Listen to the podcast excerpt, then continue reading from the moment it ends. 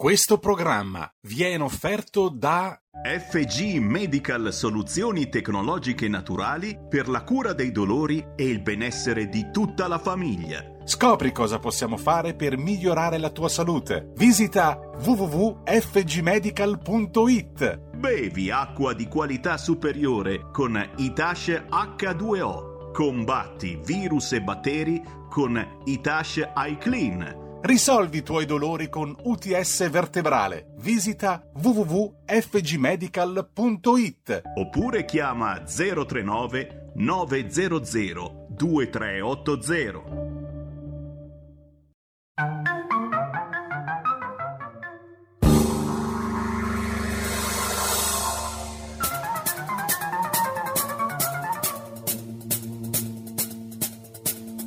Va ora in onda Zoom, 90 minuti in mezzo ai fatti. Conduce Antonino Danna.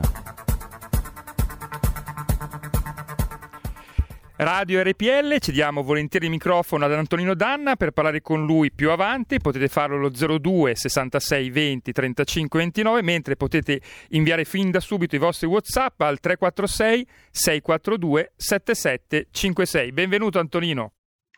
Grazie Giulio Cesare Carnelli, nostro condottiero, buongiorno a te. Amiche e amici miei, ma non dell'avventura, buongiorno. Siete sulle magiche, magiche, magiche onde di RPL, questo è Zoom, 90 minuti in mezzo ai fatti. Io sono Antonino Danna e oggi cominciamo la nostra trasmissione. Mm, solo una piccola precisazione a margine di quello che vi ho detto ieri della...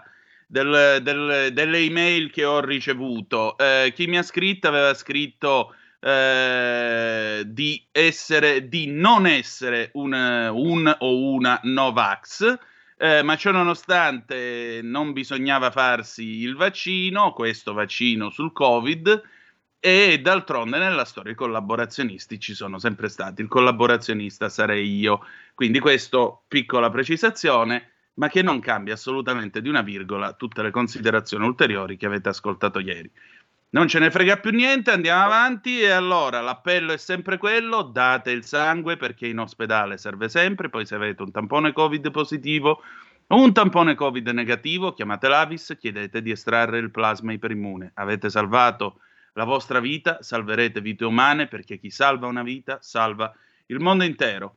Oggi è una bella giornata di sole, cominciamo subito la nostra trasmissione con un bel pezzo del 1977 che voglio dedicare a tutti voi e anche a te perché oggi è veramente a lovely day, come dice Bill Whiters. E allora godiamocelo tutto assieme. E vai Giulio.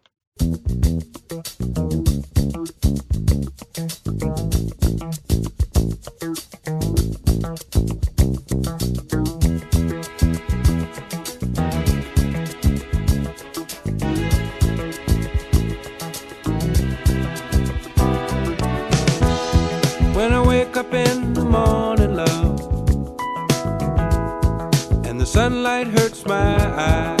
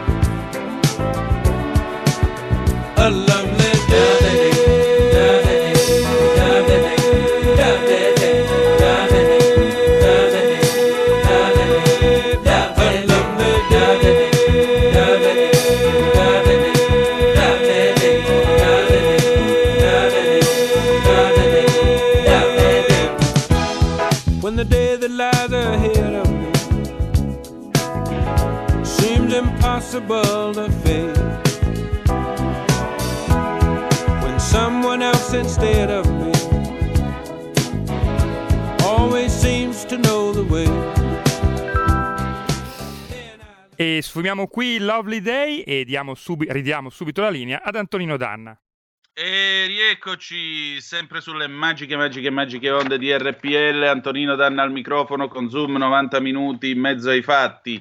Oggi per il nostro fronte del blog, come sempre, graditissimo ospite del martedì, il nostro Edoardo Montolli. Buongiorno Edoardo.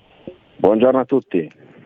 Allora, ben trovato. Senti, eh, noi abbiamo eh, tu sul, su Cronaca Vera hai scritto un interessante intervento. Il vaccino AstraZeneca è il governo del consenso, tra parentesi, informato, perché tu hai fatto un'attenta analisi, eh, diciamo così, dei punti che lasciano perplessi per quanto riguarda eh, il consenso informato al vaccino AstraZeneca. Poi nel finale tu proponi una soluzione, sia una soluzione, diciamo così, di tipo mediatico, e cioè che eh, Draghi e compagnia bella si facciano l'iniezione, il vaccino con l'AstraZeneca in diretta TV davanti a popolo e paese, ma anche un'altra cosa, cioè la previsione espressa da parte dello Stato di un risarcimento nell'eventuale caso di reazioni avverse.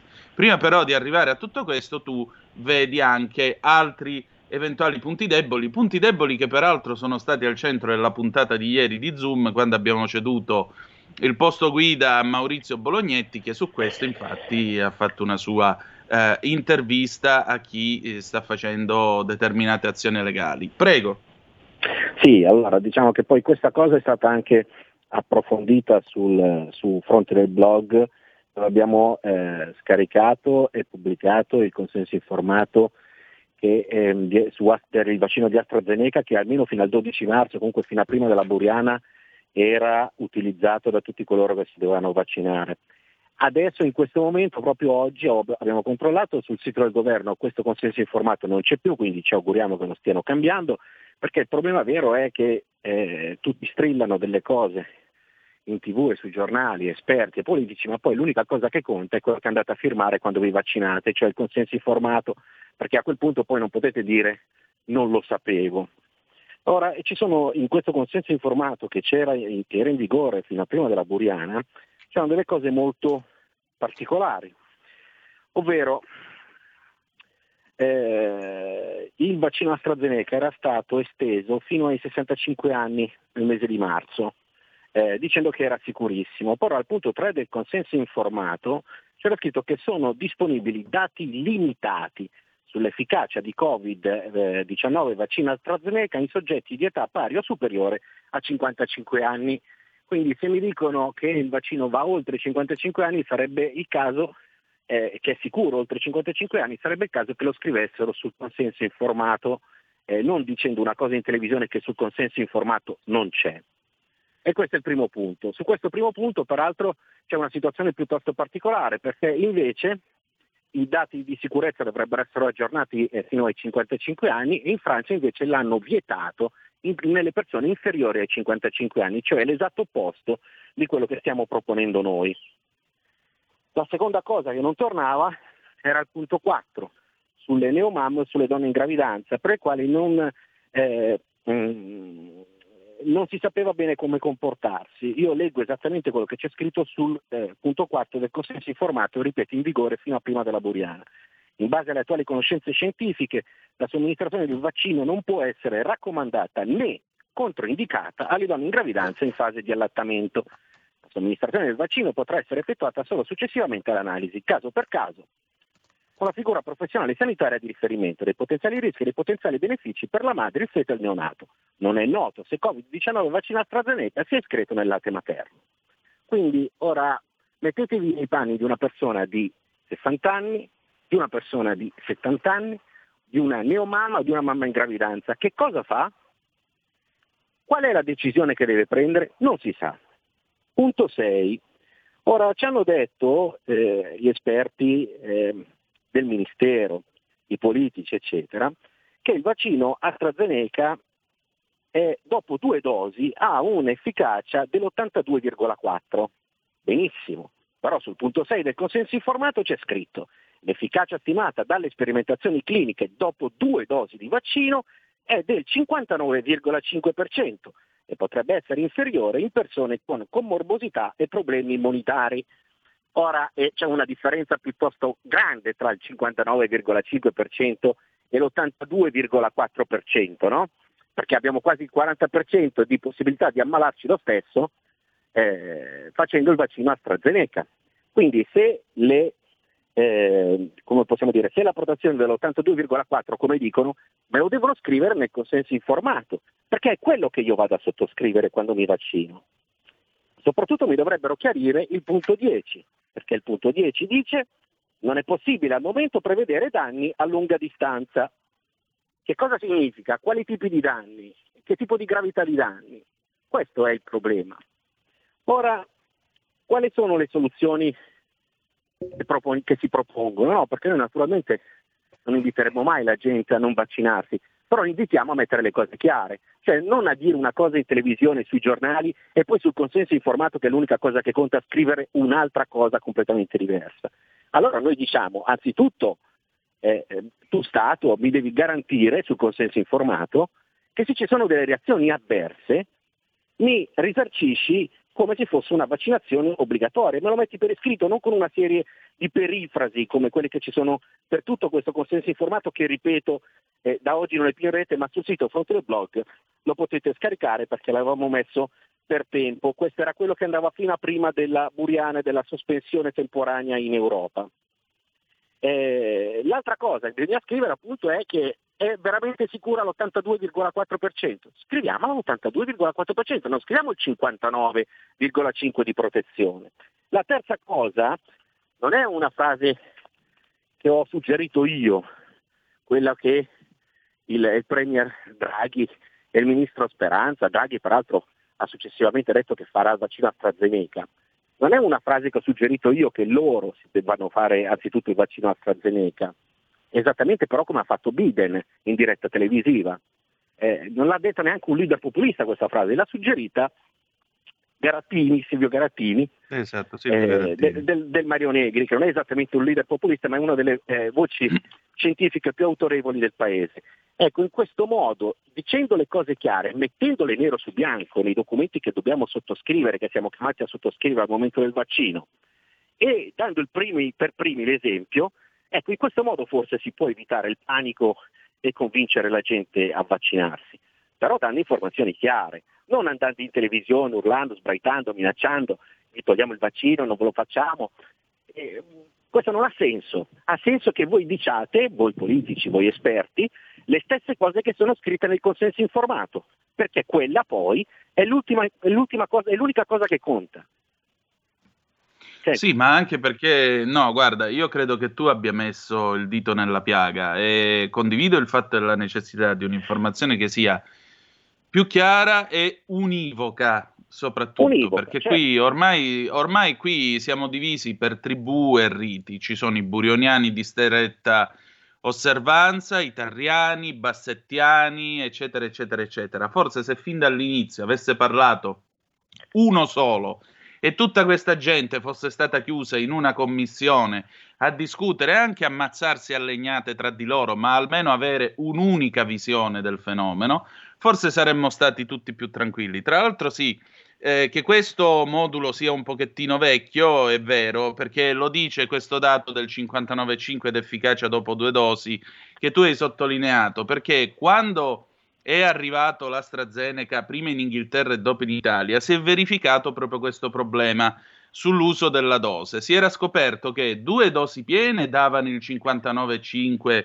come è riportato nel modulo che tu hai su fronte del blog Mentre invece se si faceva una dose piena all'inizio e l'altra mezza dopo a richiamo, quindi non due dosi piene, a quel punto non solo superava l'82, arrivava addirittura al 92 quanto a possibilità, diciamo, di copertura dei casi, perché attenzione, ogni vaccino ti dà il 100% di copertura. Quando si dice 59,5, eccetera, eccetera, significa i casi, non che tu sei coperto al 59,5% tu fai parte no, di quel 59,5%. Ma il, il, punto, il punto è proprio ecco. questo, cioè nel momento in cui ci sono delle, eh, eh, delle, novità, non mi devono affidare le cose a un comunicato o una circolare, nello specifico esatto. la questione dell'82,4 era una circolare, me lo devono mettere nel documento che io devo sottoscrivere, perché quella è l'unica esatto. cosa che conta.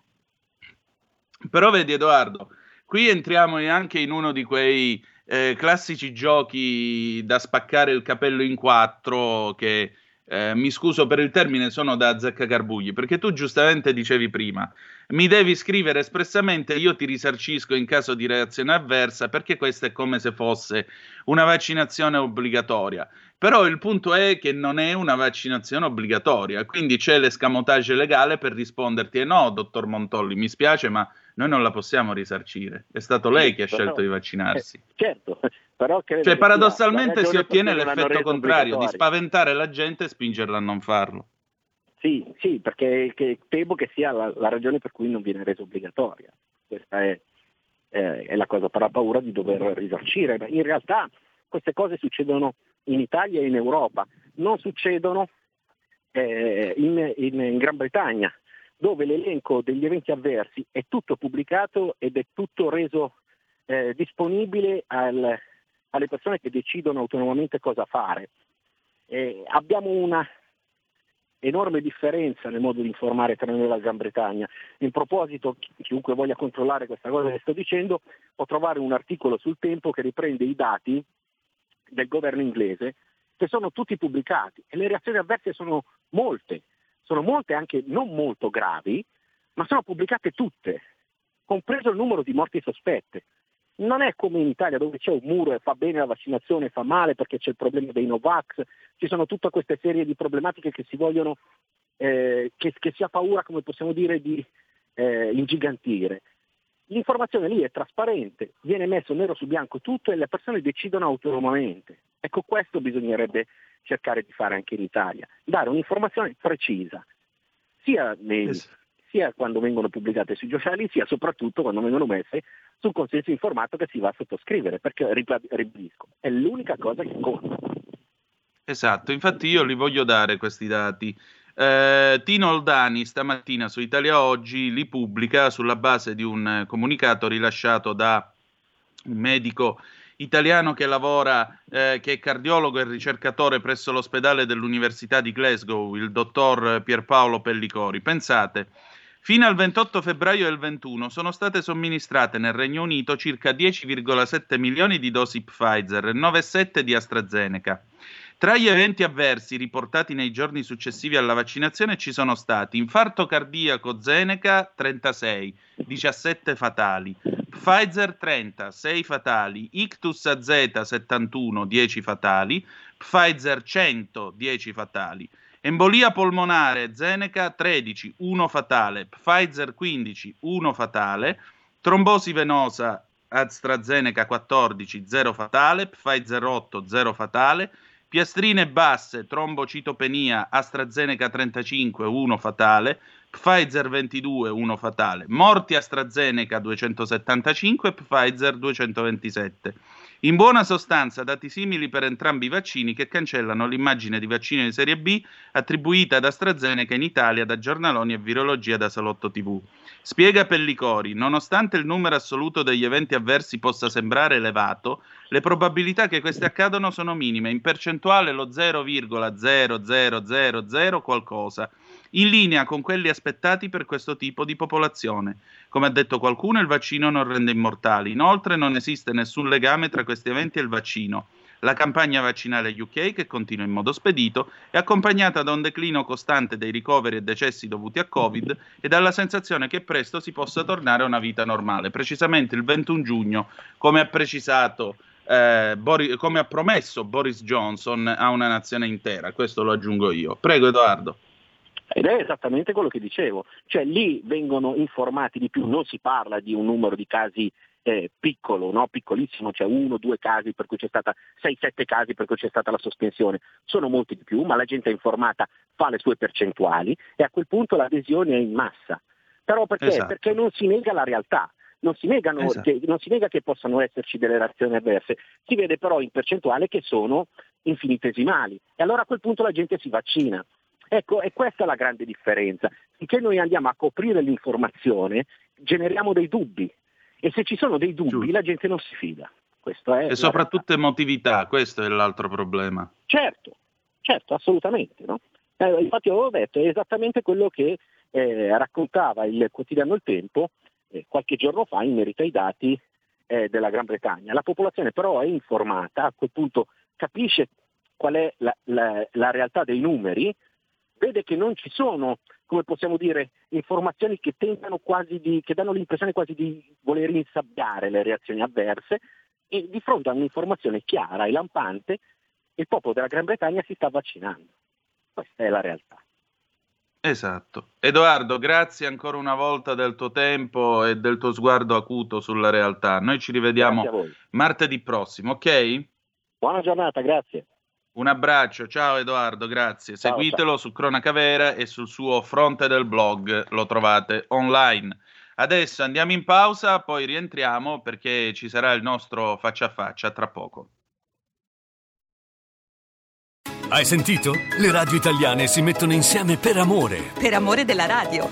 Una grande storia meritava uno straordinario futuro. Nasce l'app Radio Player Italia. 140 stazioni in una sola rete. Scegli la tua preferita e ascolta il suono perfetto del digitale. Gratis, senza registrazione, senza interruzioni. Compatibile con tutti i device. Naviga, esplora e scopri l'universo dell'audio. Ti sorprenderà. Scarica Radio Player Italia. Il futuro batte con la radio nel cuore. Anche RPL è disponibile su Radio Player Italia. Stai ascoltando RPL. La tua voce libera, senza filtri né censura. La tua radio.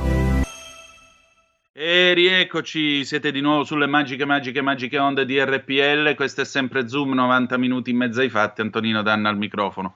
Per chiudere il discorso su AstraZeneca che abbiamo affrontato con l'ottimo Edoardo Montolli, vi voglio leggere la parte finale del pezzo che il collega Tino Oldani ha pubblicato su Italia Oggi stamattina.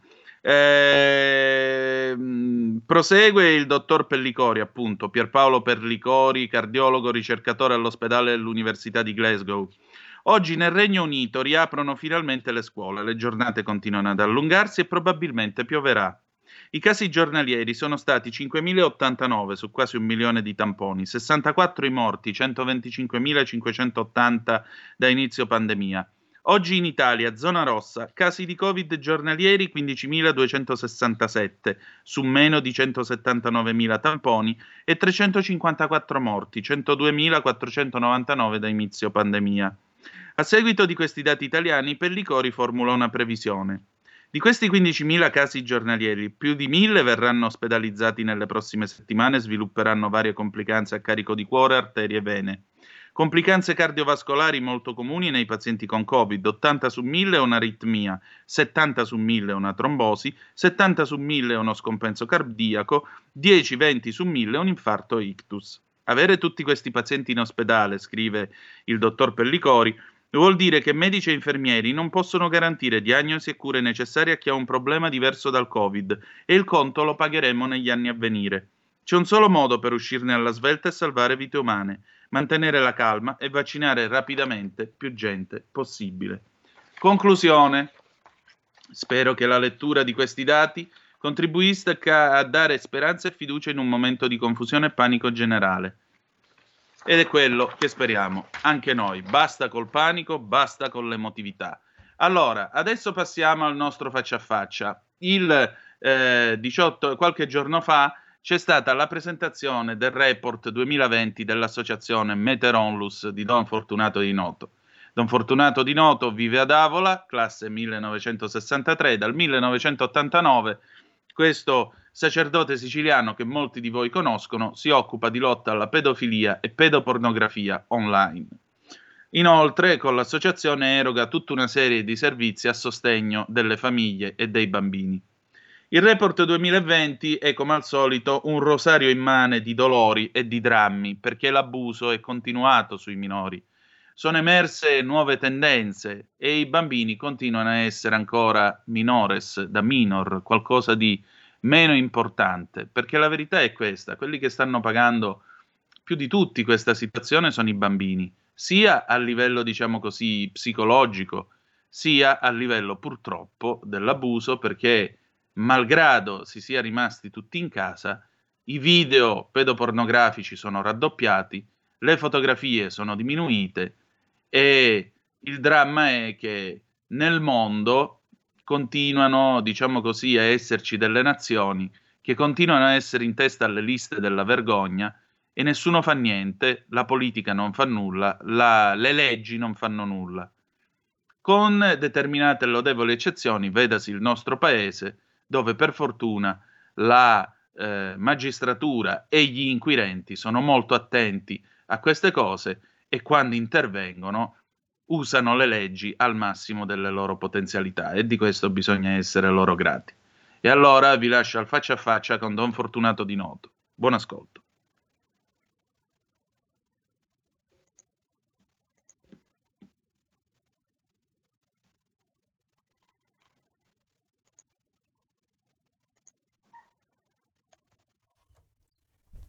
Eh, si è interrotto un momento lo streaming, quindi mandiamo un jingle e fra poco manderemo in onda l'intervista.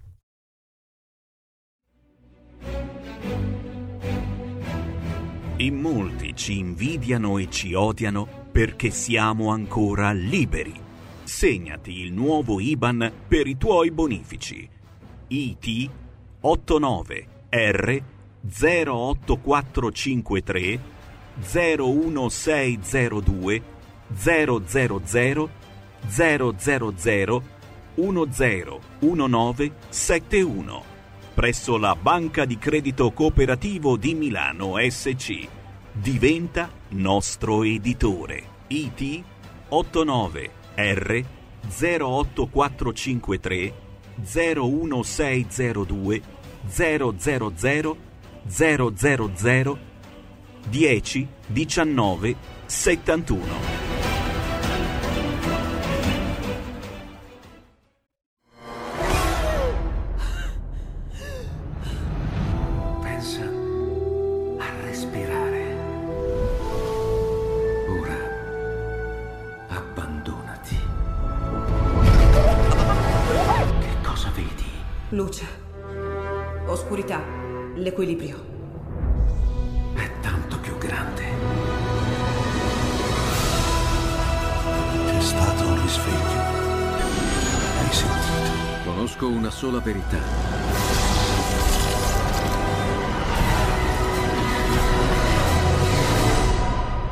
Time ti fa entrare nel vivo del cinema, ti fa sentire come se fossi tu il protagonista del grande schermo.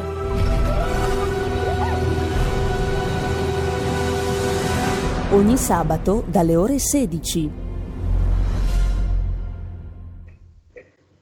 Don Fortunato Ignoto, benvenuto a Zoom, eh, grazie di essere ancora una volta nostro ospite stasera. Senta, è nato, insomma, è uscito il nuovo report eh, di Meter edizione 2020 e uno si aspettava che, insomma, il Covid eh, potesse incidere in qualche modo sul, sull'emergenza pedofilia. Invece non solo non ha inciso, ma addirittura l'ha rafforzata. Beh, il report è certamente uno, un, un panorama eh, spietato, direi quasi, cioè nel senso anche pieno di, di situazioni, di, di, di, di addentellamenti con la criminalità organizzata che ormai in tutto il mondo attraverso i server provider eh, non solo diffondono ma commercializzano materiali, video, video foto, veramente um, ormai a IOSA, milioni e milioni di foto, milioni e milioni di video e soprattutto perché quei milioni di foto e video rappresentano i bambini già abusati. Ecco, dimentichiamo molto probabilmente che il report Meter per quanto riguarda la pedofilia e la pedopornografia ha manifestato proprio il traffico di esseri umani, il traffico di bambini.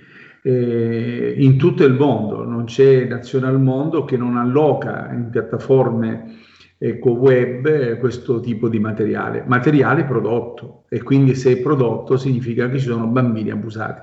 E, e questo veramente ci rende un po' pieni di inquietudine. Questi dati di Meter che potete andare a consultare attraverso il nostro portale associazionemeter.org sono stati per giunta confermati dalla dirigente postale del, nazionale, la Ciardi, come anche dal procuratore aggiunto vicario della Procura distrettuale di Catania, dove noi evidentemente inoltriamo tutte le denunce e le segnalazioni proprio al compartimento Sicilia orientale, ecco proprio a Catania. Questa è la dimostrazione che veramente è un fenomeno magmatico, ma è un fenomeno che deve essere prima o poi, speriamo, prima che poi affrontato e con determinazione. Ecco, ma eh, Don Fortunato, guardiamo un attimo qualche dato a proposito eh, del, della pedofilia. Cioè, eh, qui siamo in una situazione nella quale ci sono alcune tendenze.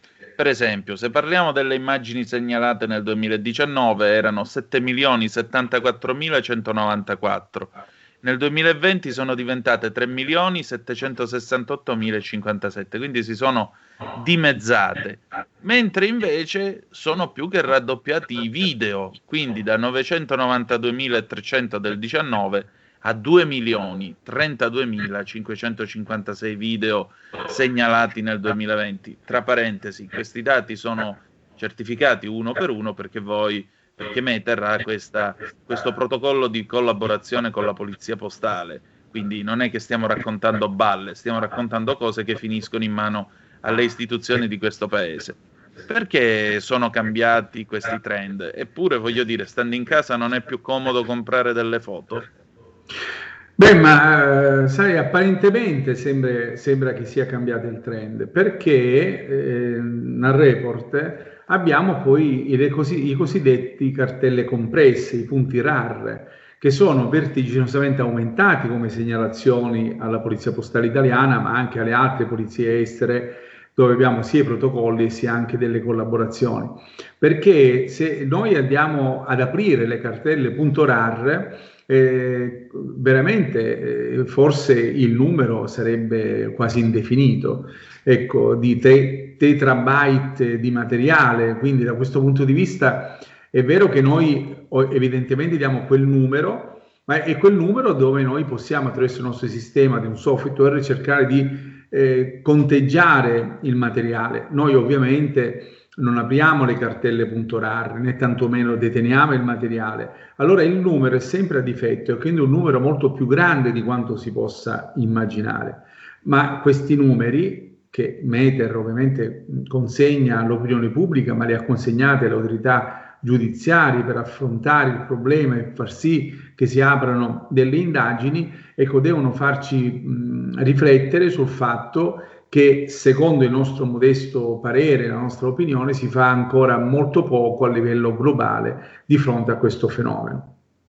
Ecco, e se poi andiamo un po' più nel dettaglio e guardiamo anche alla classifica dei domini, cioè le targhe internazionali dei siti dove viene rinvenuto il materiale, io constato alcune cose che mi lasciano un po' perplesso. Per esempio, se guardiamo all'Africa, il primo posto è della Libia con 26 segnalazioni, mentre nel 2019 erano 8. Ma la Libia è un posto dove sta infuriando una guerra civile spaventosa e solo adesso ha raggiunto un governo unitario, apparentemente unitario. Io mi chiedo come si fa ad aumentare i domini. Poi se guardiamo per esempio eh, l'Europa, in Europa quest'anno l'Italia è al quarto posto, 70 segnalazioni, mentre nel 2019 erano solo due. Quindi anche qui uno dice che abbiamo abbassato la guardia, che cosa sta succedendo? E poi naturalmente continua imperterrito il territorio britannico d'oltremare dell'Oceano Indiano, che come l'anno scorso si classifica al primo posto per quanto riguarda eh, detenzione, diciamo siti che eh, detengono materiale pedopornografico. Cioè, mi pare che sostanzialmente mentre vi sono vere e proprie aree che restano così, restano eh, sguarnite, dove le leggi in fondo non hanno forse, non dico interesse, ma non hanno mordente per combattere tutto questo, eh, in Italia improvvisamente passiamo da 2 a 70 siti. Che sta capitando? Beh, ma sta capitando innanzitutto eh, il fatto che eh, i siti, cioè i domini, eh, non hanno problemi se accade o c'è in corso una guerra o una guerra civile, perché in fondo basta un semplice server provider, eh, basta eh, proprio la, la, la, cessione, quindi la vendita dei domini stessi che hanno l'estensione che so .li, .it, .ro, eh, .nz, eh, dove eh, da tutto il mondo possono utilizzare e quindi utilizzare questo spazio dove poter trafficare il materiale. Ehm, faccio solo un esempio, è interessante la questione dei file, tempora- dei file a tempo, cioè dire ehm, si, si, compra uno spazio, i server provider lo offrono questo spazio, penso a mega.nz, tanto per citarne uno, come, come anche um, un, uno spazio free, libero, di free hosting per quanto riguarda la .fr, la Francia, stiamo parlando della Francia, ecco dove è possibile ecco, utilizzare questo spazio, trafficare il materiale e magari dopo poco tempo, un giorno, due giorni, viene totalmente cancellato. Cioè, allora che significa questo? Significa che nonostante tutto Meter segnala le cose, ho immaginato, ho citato punto .fr, quindi la Francia, la laica e laicista Francia eh, democratica, dove eh, noi eh, abbiamo segnalato col forum ufficiale della, della gendarmeria francese tutte le segnalazioni, ehm, a noi non è sufficiente che vengano cancellati i siti o eventualmente rimossi, a noi interesserebbe che una volta ogni tanto facessero un'operazione ecco, di polizia contro coloro che ecco, eh, diciamo, utilizzano queste estensioni di dominio e dove trafficano materiale pedopornografico. Allora il problema, eh, lo voglio ripetere, non è la cancellazione o la rimozione del materiale, questo si può fare, a volte lo fanno anche i server provider, il problema è dare alle forze dell'ordine tutti gli elementi necessari per individuare questi trafficanti. E siccome non stiamo parlando uno, uno due, noi stiamo parlando di decine di migliaia di persone che trafficano ecco, sulla pelle dei bambini. Ecco, e qui tocchiamo un altro tasto necessariamente. Nel mondo non esiste un'uniformità giuridica su come trattare e come intervenire in tema di pedopornografia. Cioè, ehm, perché questa gente alla fine la fa franca? Perché il web continua ancora oggi a non avere confini, perché per sua stessa natura non può averne. Quindi a maggior ragione, quando si intercetta un sito che si trova fisicamente in India, dico per dire, che però ha come dominio quindi target russo, e uno fa una segnalazione per esempio alla polizia russa e poi entriamo nell'ambito di tutta una serie di discorsi di competenza territoriale perché il web non ha confini ma il computer è fisicamente sul territorio indiano allora, quando si arriva a questi paradossi, uno dice: Ma chi me lo fa fare di combattere contro tutto questo? Soprattutto c'è un'effettiva volontà nei governi dei, del, del, di questo pianeta di combattere effettivamente l'abuso sui minori? No, soltanto qualche, qualche, Stato riesce a incidere, soprattutto quando si tratta di cittadini dello Stato stesso. L'Italia, ad esempio, all'avanguardia nella lotta alla pedofilia e alla pedopornografia, questo io lo devo sottolineare e dire, quando si trova ad, ad, avviare un'indagine veramente la fa bene e va a fare il proprio dovere ecco, di, di, Stato per tutelare ecco, i minori e le persone vulnerabili. Altri Stati non hanno questa capacità o eventualmente non hanno neanche delle leggi adeguate. Allora, però, essendo il fenomeno globale, è necessario un intervento globale. Ora, io mi chiedo, eh, è stata fatta, che so, la Convenzione dei diritti del fanciullo, che poi i vari stati hanno ratificato. Ecco, perché non fare una, una, una legge globale affinché poi gli stati possano recepirla gradualmente, lentamente? Ecco, io credo che, che questo è possibile è tutta una questione legata alla buona volontà a ritenere che la pedofilia e la pedopornografia sono nuove forme di schiavitù e soprattutto è, un crimine contro l'umanità, la piccola umanità. Ma siccome anche in questo campo non tutti sono d'accordo, non tutti pensano come sto pensando io, e né tantomeno come può pensare uno Stato, e allora di conseguenza questo affatica la possibilità di poter fare un contrasto chiaro, determinato e soprattutto proprio che dia giustizia a questi piccoli, anche perché la pedofilia e la pedopornografia in molti casi, in alcuni casi, per non dire in tanti, in tante, tante volte, viene considerata come una specie in fondo in fondo di detenzione di modica quantità, in fondo in fondo ormai il danno è stato fatto perché non farà usufruire questo materiale di godimento perverso ai soggetti pedofili, tanti bambini sono stati già abusati, in fondo non si abusano nuovamente con le fotografie e i video. Ecco, sono delle maglie perverse di cui ancora non c'è una capacità di reazione sociale, politica, culturale uniforme. In effetti io pongo sempre quella domanda, perché non deve essere poi una risposta istintiva, ma la pedofilia, la pedopornografia, possiamo definirlo un crimine contro l'umanità? Ma molti dicono di no. Questa è la verità. Ecco, e mentre c'è una parte di umanità che in fondo continua a ritenere questo un problema per altri, eh, il catalogo dello schifo, il catalogo della vergogna continua a proliferare. La nuova tendenza che avete intercettato nel report 2020 è la cosiddetta pedomama. Chi sono le pedomama? Beh, la pedomama è quel filone che già avevamo individuato qualche anno fa, però l'anno scorso è stata veramente pesantissimo notare migliaia di video eh, con mamme, eh, perché loro stessi sono definite pedomamme, pedomamme eh, quindi delle mamme che abusavano dei loro figli, da, da, dai neonati fino a età comprese ai 5, 6, 7 anni. E questo è veramente stato l'esperienza più traumatica in un certo qual senso, perché già sapevamo, avevamo denunciato tante volte l'età mh, minima dei neonati, voi immaginate l'abuso sessuale su neonati, e già questo lo avevamo più volte denunciato e è un aumento ulteriormente, e dall'altra parte vedere le mamme, le donne che abusavano dei bambini, dei, bambini, dei loro figli, ecco questo veramente ci ha molto angosciato eh, alla perversione non c'è più, come dire, eh, limite.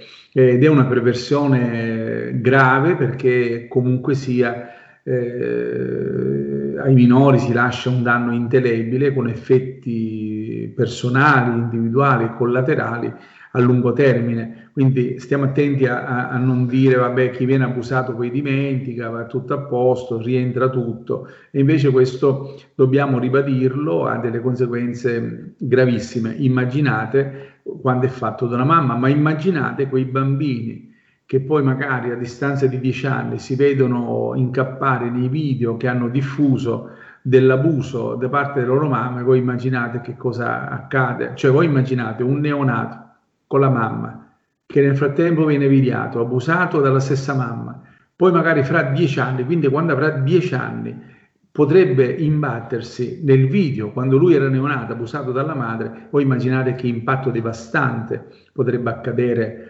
ancora ulteriormente nei, nei, confronti del bambino. Ecco, sono cose che noi diciamo, ma non per creare scoop né tantomeno notizie mh, tanto per, ma per dire che veramente ormai di fronte alla pedofilia, alla pedopornografia, non c'è più limite ed è una, un abisso di vergogna che non può fare altro che eh, far suscitare dentro di noi una reazione affinché non debbano accadere queste cose, ma dobbiamo chiederci perché sono accadute e perché accadono. Eh, Don Fortunato, quest'anno tra i vari servizi che ovviamente l'associazione Meteorolus eh, offre, perché non c'è soltanto eh, il monitoraggio della, le- della, rete, la lotta e il contrasto alla pedofilia e pedopornografia attraverso l'Osmocop, Osservatorio Mondra- Mondiale di Contrasto alla Pedofilia, eh, c'è anche il centro ascolto e prima accoglienza, e più che altro il numero di telefono dell'associazione, che ricordiamo è 800 455 270 270 finale. E, ehm, la cosa che più è emersa, che io noto dal, eh, dal report, è proprio questo. Eh, molti casi affrontano, sto leggendo il comunicato stampa, problematiche legate al mondo di internet, dalla pedopornografia all'adescamento online, dal sexting al cyberbullismo, altri pericoli della rete, ma attenzione, nel 2020 si registrano anche alcuni casi di disturbi psicologici riferibili alla pandemia da Covid. Eh, perché? Perché c'è questo servizio adesso telefonico di Meter per fornire sostegno alla fragilità delle famiglie e dei loro bambini a contenere e gestire la pandemic fatigue, stress da pandemia. Ecco, che cosa è successo nelle famiglie?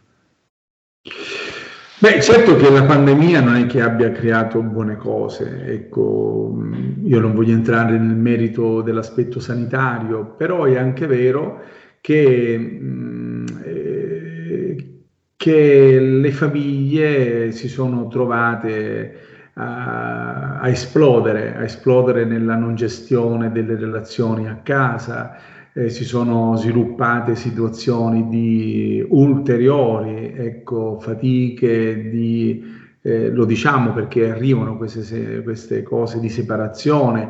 Immaginate, tenete conto che i minori ci telefonano perché hanno sostituito i ruoli genitoriali e quindi anche loro piccoli non sono stati capaci di gestire una cosa del genere perché non erano chiamati a questo, oppure ancora di più eh, l'esposizione mh, mm, eh, e l'aumento della dipendenza da, dalle nuove tecnologie eh, e quindi di conseguenza eh, l'essere stati adescati, quindi con la questione del grooming, della, l'essere stati ecco, ricattati e quindi la produzione del materiale ulteriormente pedopornografico messo in rete. Ecco, c'è stata veramente una situazione, i, i tentati suicidi, la cosa incredibile, molti genitori ci hanno telefonato perché i ragazzini eh, piccolissimi, 10 anni, 11 anni, 8 anni, hanno tentato il suicidio.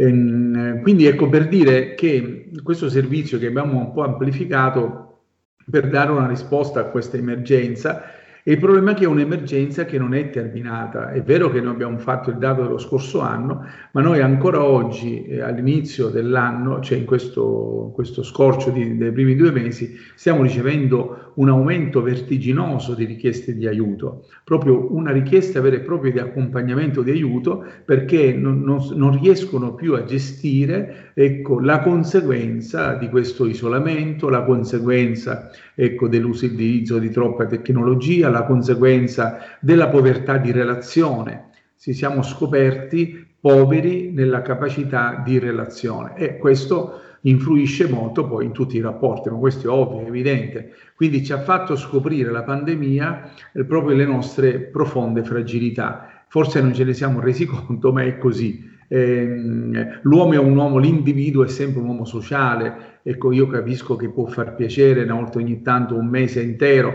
rimanere a casa e fare le pizze e fare eventualmente le arancine eh, e divertirci anche facendo un po' di musica, ma l'uomo essendo un uomo oh, che ha bisogno di relazioni, ha bisogno di passeggiare, ha bisogno di andare a lavorare, ha bisogno anche i ragazzini di andare a scuola, ehm, quindi è vero che magari ora ci è cambiato perché metà e metà faremo smart working o DAD o, o e, e in presenza, però è anche vero che c'è bisogno. Io ho sperimentato, se mi permette di dirlo, ho sperimentato proprio giorni fa eh, di, di, eh, con tutte le cautele, nel rispetto delle, delle, disposizioni qui in Sicilia, dato che è zona arancione, di incontrare i ragazzi a, in chiesa, ecco, una grande chiesa, quella di San Giovanni, eh, come anche quella del Carmine, ma comunque la chiesa di San Giovanni è molto grande, abbiamo, erano, erano più di 50 ragazzini, 13-14 anni. Ebbene, mh, vederli lì e poi venire a confessarsi ma è stata una, una, un'onda di bisogno che hanno manifestato, cioè vedevi la fragilità proprio totale di questi ragazzini, ma tanto soprattutto la felicità di potersi almeno vedere, incontrare in chiesa. Ecco, sembra una banalità, però eh, eh, tutti protestavano sul fatto che erano veramente stanchi di stare davanti a uno schermo può essere bello, utile, quello che stiamo facendo noi ovviamente, ehm, eh, o si ottimizza il tempo, come si dice, ecco, anche i costi, le risorse, però è anche vero che la necessità di guardarsi, di vedersi. E molti, sembra una banalità romantica, di abbracciarsi. Io ho, ho chiesto eh, che cos'è che vi manca, cos'è che vi manca? Eh, guardate, è incredibile, tutti mi hanno detto di abbracciarci. Ecco, sembra una banalità, una stupidaggine, però io credo che questo mostra ehm, il bisogno, ecco, il bisogno. Evidentemente il centro aiuto, il centro ascolto col numero verde fa- favorisce la possibilità di contatti e perché no di accompagnamenti e di aiuti. Stai ascoltando RPL. La tua voce libera, senza filtri né censura. La tua radio. La radio si modifica, semplifica, da plus la musica purifica. Dove vuoi, dove vuoi, con chi vuoi, rilassati e vai. La digital radio non ti molla mai. Mi abbandono in questo viaggio, digitalizzo la frequenza con il suono che è uno spasso. Se penso a prima non ci credo, yo. Da plus è la svolta, qui lo dico e qui lo spiego. Digital Radio, il suono perfetto. Dub Plus. Anche RPL, la tua radio, è in Digital Radio.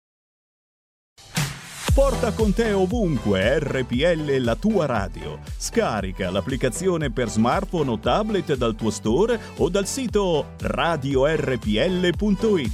Cosa aspetti?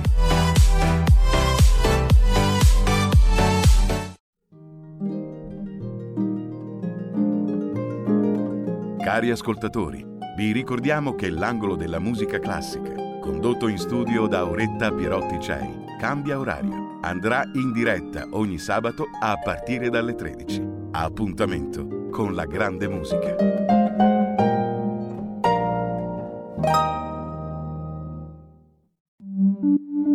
Da oggi la tua radio È ascoltabile anche con la televisione in digitale. Sul telecomando della televisione digitale o del tuo ricevitore digitale puoi scegliere se vedere la TV o ascoltare la radio. Risintonizza i canali radio e troverai anche RPL, canale 740. la tua radio. anche perché eh, l'uomo è necessariamente fatto di tatto, c'è poco da fare, abbiamo bisogno di riconoscerci, di toccarci, annusarci e, e viverci fisicamente, perché non possiamo certo condividere le nostre esistenze attraverso lo schermo di un computer. Don Fortunato, due domande. Che cosa possiamo fare per continuare a combattere la lotta alla um, pedofilia e pedopornografia? E poi quali sono i suoi prossimi impegni? So che c'è un libro in uscita e poi quest'anno c'è un'importante ricorrenza. Ma innanzitutto cosa possiamo fare? Eh, stiamo- lo stiamo facendo in fondo, cioè avere la possibilità attraverso il canale, i canali eh, di radio della radio ci permette ecco, di poter veramente arrivare a qualcuno, a tanti. Il mondo della politica eh, credo che deve impegnarsi di più. Il mondo della politica non può ormai più stare a guardare oppure agire quando accadono i fatti gravi di cronaca. O immaginate la questione riguardo alla privacy e che l'Europa ancora dorme, dorme assai eh, perché non permette la possibilità, eh, perché lo fanno a scopo così volontaristico, quindi non, non obbligati a dare eh, i file di log per l'individuazione dei soggetti criminali e soprattutto per quanto riguarda la tutela dei minori. Questo è intollerabile, è una vergogna, ci sono stati tanti appelli, noi anni che lo diciamo, i colossi del web hanno delle responsabilità e perché? Perché non eh, dare delle norme eh, che punisce la, ehm, la, la mancata a- assolvimento di dare e fornire alle autorità giudiziarie quello che è giusto fornire. Questo non è corretto, ma per rispetto dei bambini. E allora io credo che la politica deve un po' alzare il tiro e sostenere anche le famiglie, perché sostenere le famiglie significa anche dare una maggiore protezione ai bambini che vivono nei nuclei familiari che magari sono fragili, vulnerabili, con tante difficoltà. Questa è la prima cosa, la politica deve impegnarsi di più e poi perché no, eh, non offrire, eh, non, può, no, no, non può la politica offrire briciole, deve offrire alle famiglie delle risorse importanti. eh, perché le risorse sono utili eh, per, per far camminare il mondo. Ecco, non, non- non sono risolutive per la felicità dell'uomo, però sono importanti per il benessere dell'uomo, che deve essere un po' per tutti. E poi mh, i nostri programmi, beh, innanzitutto uscirà prossimamente, proprio il 13 aprile, eh, ci sarà poi una conferenza stampa da parte delle Paoline, eh, una, una, biografia eh, scritta da Roberto Mistretta, eh, proprio sulla mia persona, sulla lotta alla, alla pedofilia. Mi fa piacere perché nel libro, ti anticipo, ecco, sei anche tu citato, quindi questa è una cosa Abbiamo molto bella. Abbiamo cercato di dare il nostro contributo. Eh beh, ognuno di noi dà il suo contributo, come si dice, ognuno di noi dà. Però è molto bello perché, perché si racconta ecco, una storia e la storia è fatta di persone, di incontri, di volte, di fatiche, di pianti, di, di, di, di lotta, ecco, la lotta per difendere i bambini. E anche una, una semplice parola scritta può difendere i bambini.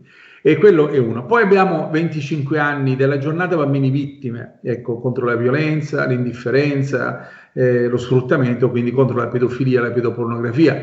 Ogni anno noi l'abbiamo fatta a Roma, l'abbiamo conclusa a Piazza San Pietro eh, in, questi, eh, in quest'anno, lo scorso anno, il Santo Padre non ha mai fatto mancare il suo messaggio, è stato molto bello, poi è stata una bella iniziativa delle margherite, più di 700 margherite fatte a mano dei bambini, una, il Papa è stato inondato di questi collage che lui lo ha voluto ricordare e salutare i bambini che l'hanno fatto. Quest'anno 25 anni eh, sono importanti, è stata la prima giornata al mondo che si è occupata di, eh, di, di, celebrare la pedofilia e la pedopornografia.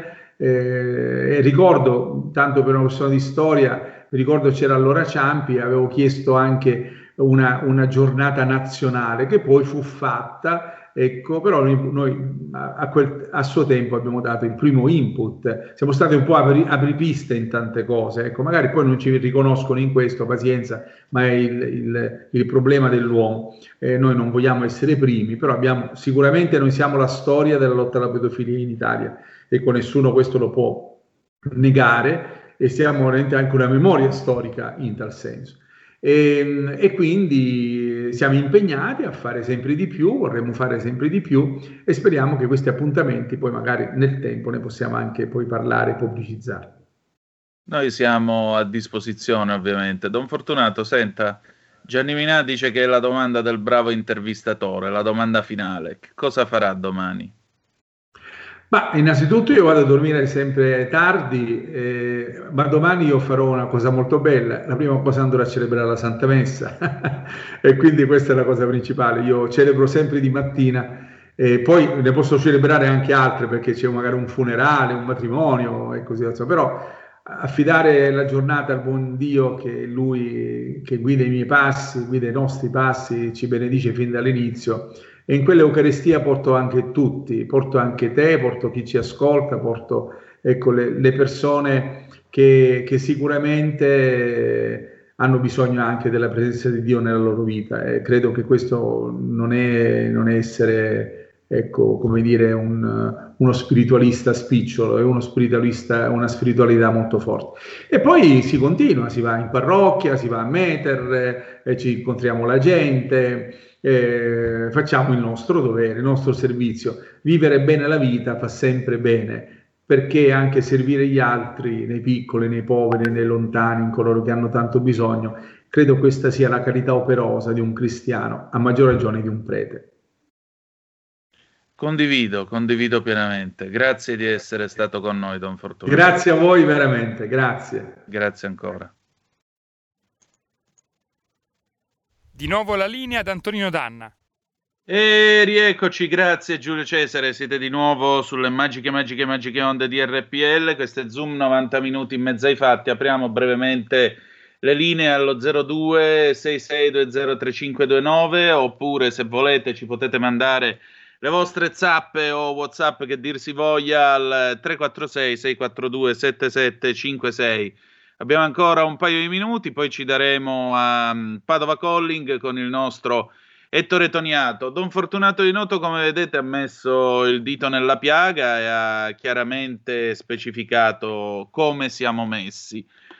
E vedete, il problema è che io non smetterò mai di raccontare questo aneddoto di vita. Il problema è che molto spesso la pedofilia, l'abuso sono più vicini a noi di quanto possiamo immaginare. Io avevo un collega, Granton Berdefam, eh, grande amatore, poi con Don Di Noto scrissi un libro sulla pedofilia, glielo regalai, venne da me un giorno e mi disse, sai, quando avevo dieci anni un amico di mio padre tentò di violentarmi.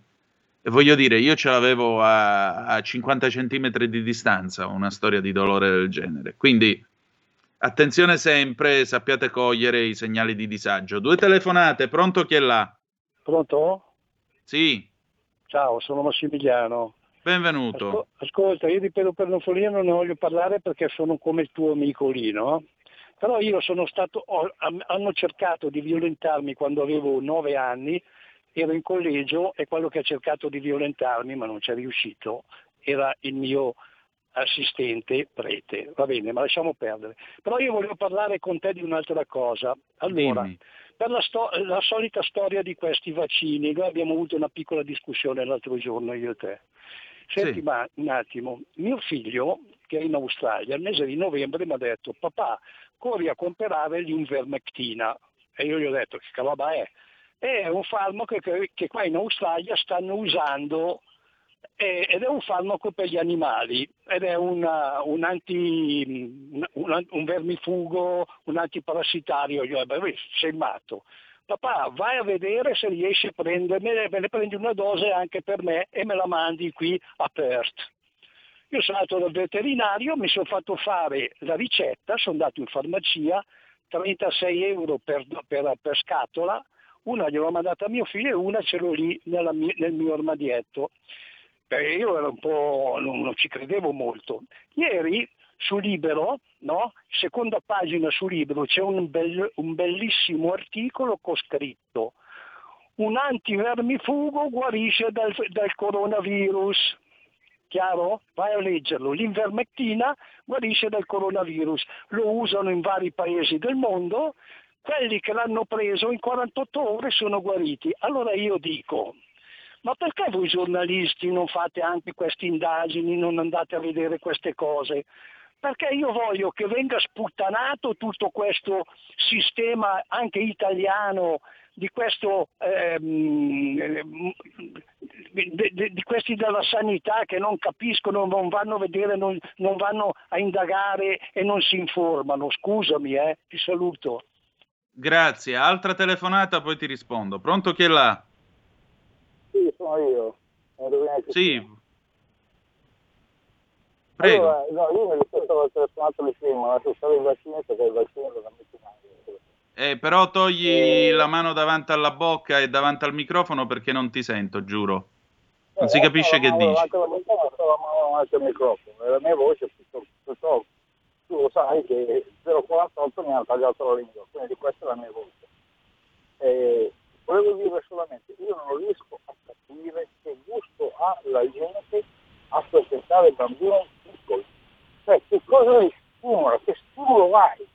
Cioè, vai al mare e vedi bambini piccoli che magari sono nudi che sono sulla spiaggia, ma che, che, che razza di sensazione ti viene?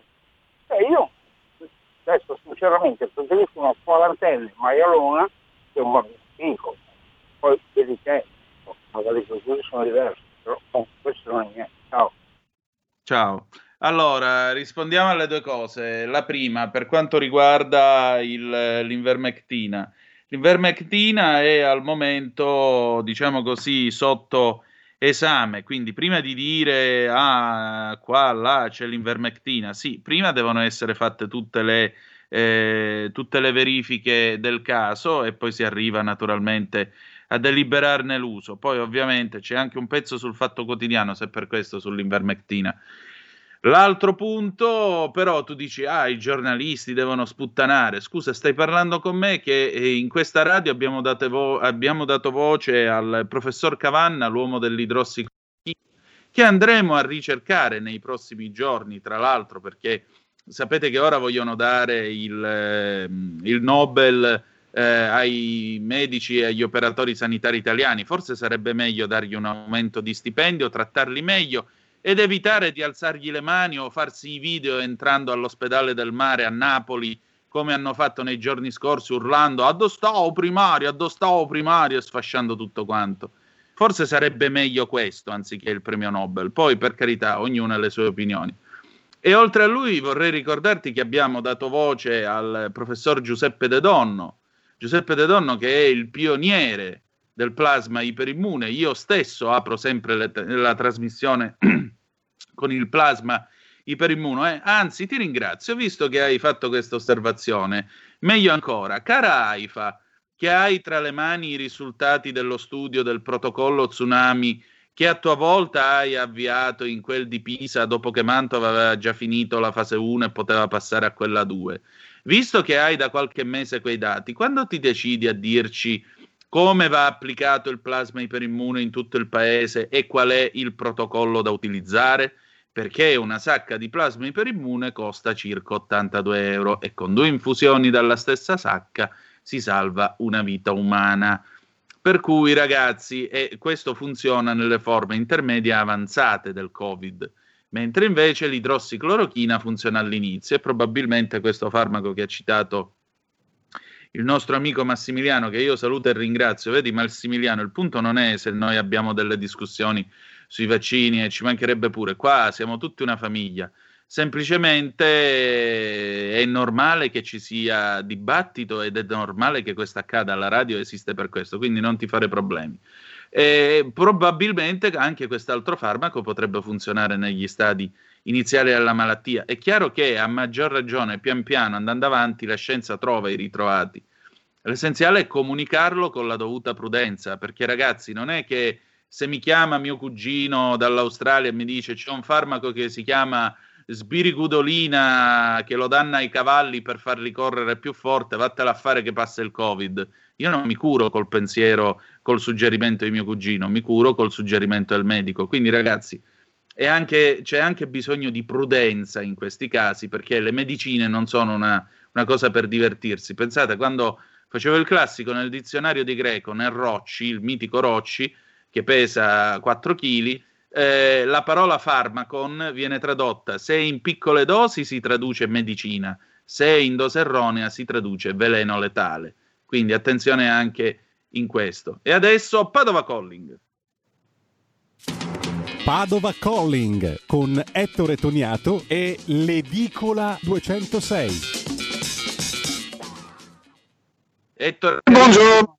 Buondì. Buondì. Tutto bene, dai, bella giornata di sole anche oggi, giornata tranquilla perché ovviamente i mercatini, c'è un mercatino qua davanti, però ci sono solamente i banchi alimentari in quanto purtroppo eh, gli altri banchi sono al momento chiusi. Eh, qui niente, notizie commentate del giorno, ovviamente i delfini che fanno la loro comparsa a Venezia, addirittura in Canal Grande. Una coppia di delfini è stata avvistata ieri, come anche vari filmati sui social documentano, eh, all'interno del bacino di, di, di navigazione del Canal Grande, eh, cosa che comunque non è nuova, è nuova diciamo eh, vederli all'interno del Canal Grande. Evidentemente in mancanza di rumore e in assenza di navigazione fluviale e, e lagunare intensa, eh, ovviamente hanno fatto la loro comparsa a caccia di seppioline, suppongo. E in realtà non è una cosa nuovissima perché eh, già in tempi non sospetti nel 2019 erano stati avvistati al Cavallino e nel 2020 a Punta Sapioni, quindi è una cosa abbastanza, abbastanza normale ecco, vedere i delfini a Venezia o nella, nella laguna. Eh, direi. Altra notizia commentata, lo sciopero dei lavoratori Amazon che, che vogliono diritti e sicurezza e, e gli invisibili ovviamente non, non, vivono in un altro mondo, vivono in questo e, e sono sempre diciamo regolati i loro ritmi dall'algoritmo che dice che più corri più ti fanno correre, se rallenti sei finito. Quindi ovviamente c'è questo sciopero che ha coinvolto eh, Padova, Rovigo e Verona e i dipendenti, purtroppo solamente quelli a tempo indeterminato, che sono gli unici che hanno il diritto a scioperare, eh, si sono radunati per protestare e per chiedere diritti e sicurezza.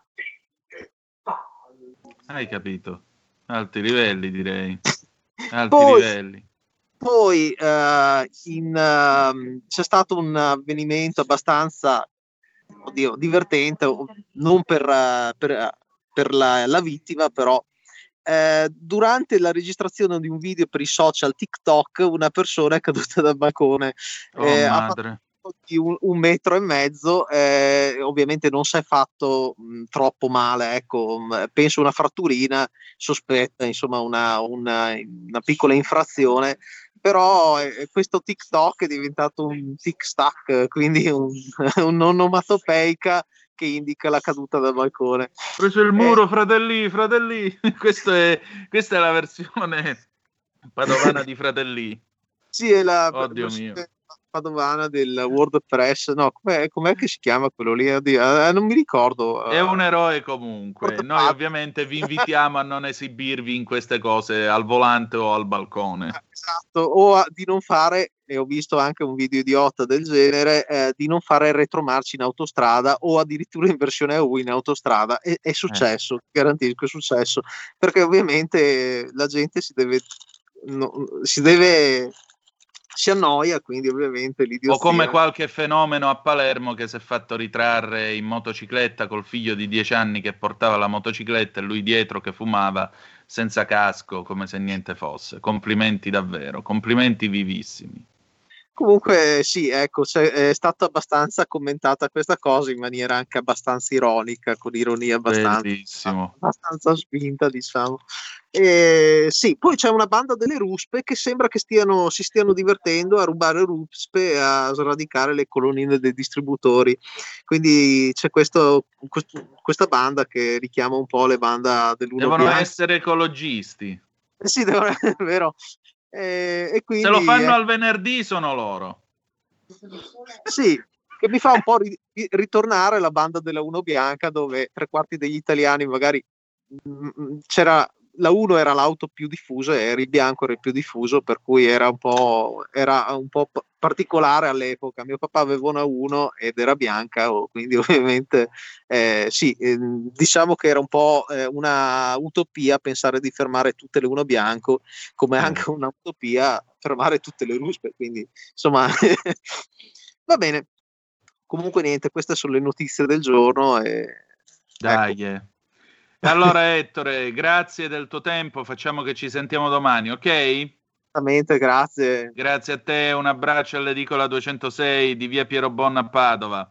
Allora, ci avviamo alla fine, è arrivata una zappa, ma fatemi capire, se l'invermectina è usata in altri paesi, l'avranno sperimentata sugli umani, perché dovremmo fare altre analisi? Che in Australia sono tutti macachi, ma per favore allora, eh, dal Fatto Quotidiano vi faccio sapere che la Invermectina è stata sperimentata, è in uso, in uso, si fa per dire in uso, negli Stati Uniti d'America, dove si è passati dal contro a essenzialmente neutrale in attesa di ulteriori dati di prova, che è poi la stessa dichiarazione attuale che permette di utilizzare gli anticorpi monoclonali. Fonte Fatto Quotidiano. Quindi, come vedete, attenzione prima di dire in uso in uso. Sì, stanno vedendo se funziona, anche perché, ripeto, il concetto è quello di Pharmacon. E adesso, signore e signori, voliamo molto alto, voliamo tra le stelle perché abbiamo con noi la scintillante Sara Garino. Buongiorno.